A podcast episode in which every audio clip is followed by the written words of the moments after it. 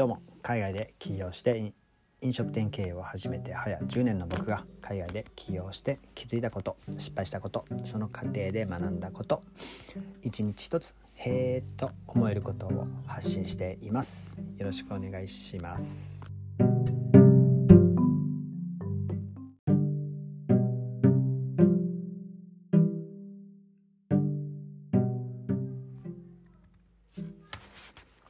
はい今日はすごくいい天気で、えー、先ほど外を散歩してきたんですけれどもすごく気持ちよかったですね。このぐらいの季節が一番ちょうどいいかななんて、えー、思います、えー、今日は、え人材についてというテーマでお話ししたいなと思っています。これをテーマにしようと思った、えきっかけは自分のところのやっぱり、え経営するビジネス、うん。それで必ず切っては切れない、えー、問題の一つ。問題というのかな。実店舗を経営している人は分かると思いますが人の問題というのは、えー、切っても切れない問題の一つだと思っています。人をうまくマネジメントできるってどういう感じなのかな。どういう感じっていうか何かいい方法ないかな。別の方法ないかな。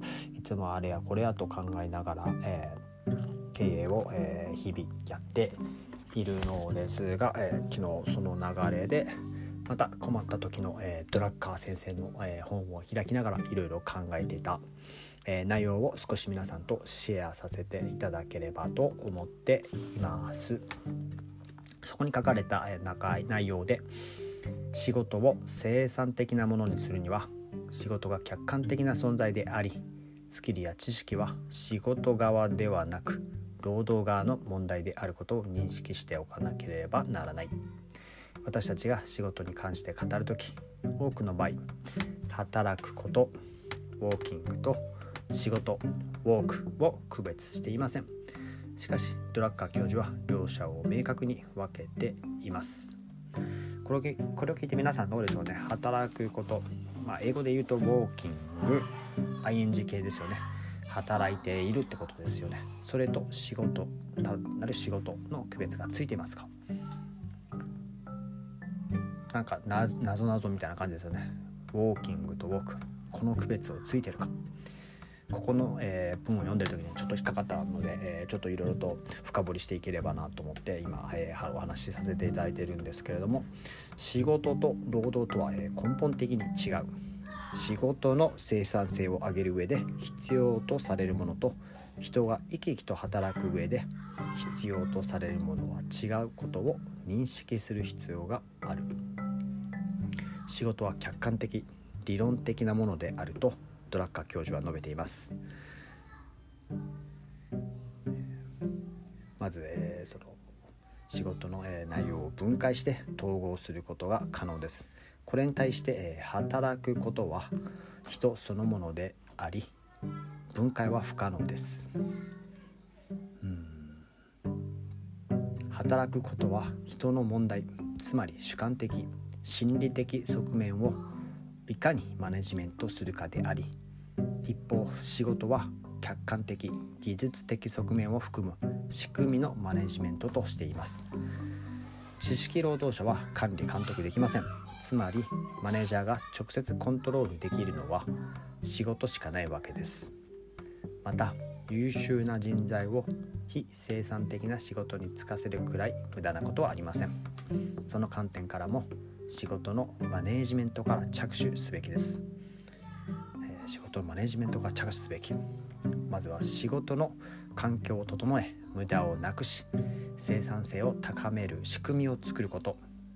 さらにはいつ誰がやっても同じ結果を再現できる状態にすることが仕事のマネジメントです。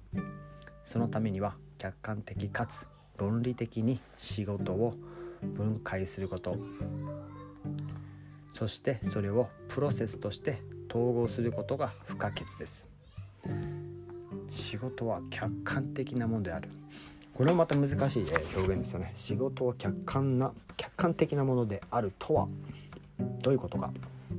私たちは人に仕事を任せる際仕事そのものを作ることから任せてしまうことがしばしばあります。任せられた人は独断で仕事の内容を決めて取り組みます。その結果その人にしかできない仕事に育ってしまうことがあります。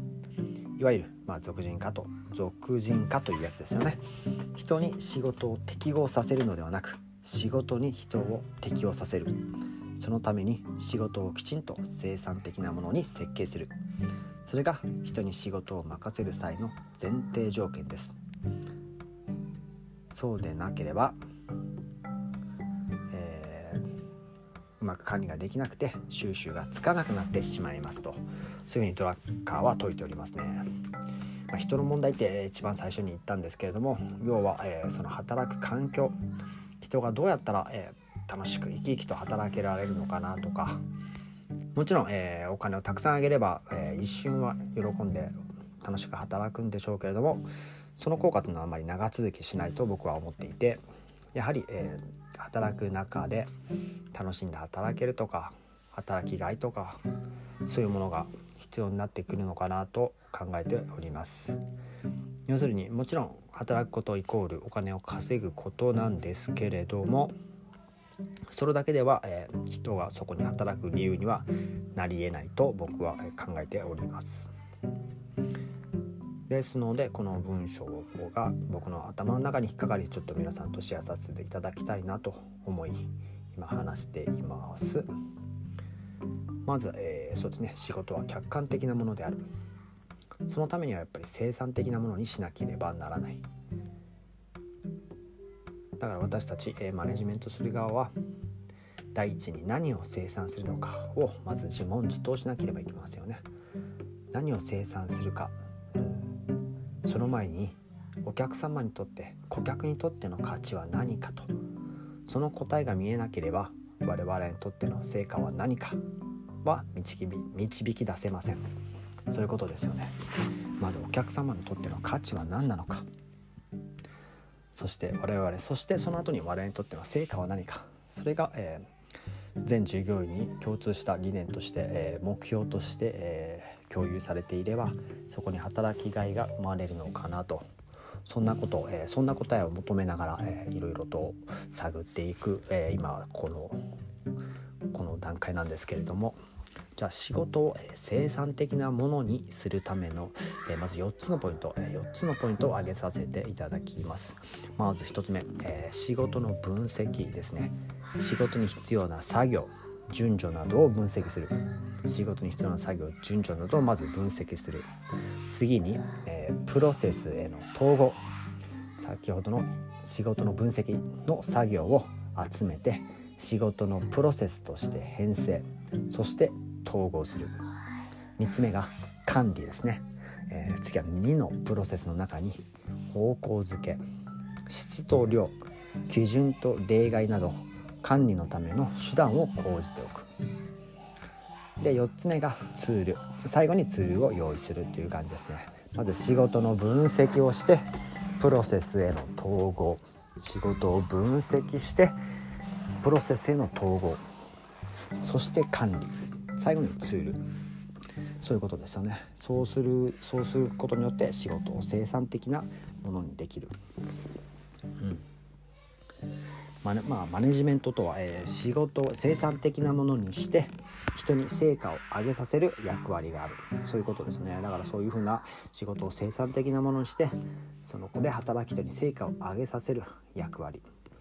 これはマネジメントの一つであると言えるんではないでしょうか、えー、冒頭に、えー、問題提起をしたあすいません。人の問題という、えー、その答えに、えー、この今読み上げた、えー、文章が、え、答えになってるかどうかは、え、疑問なんでは 疑問ではありますがそうですね簡単に、え、まず仕事を生産的なものにしなければならない、え、仕事を生産的なものにするとそこにやっぱり働きがいなどが生まれるのかなと。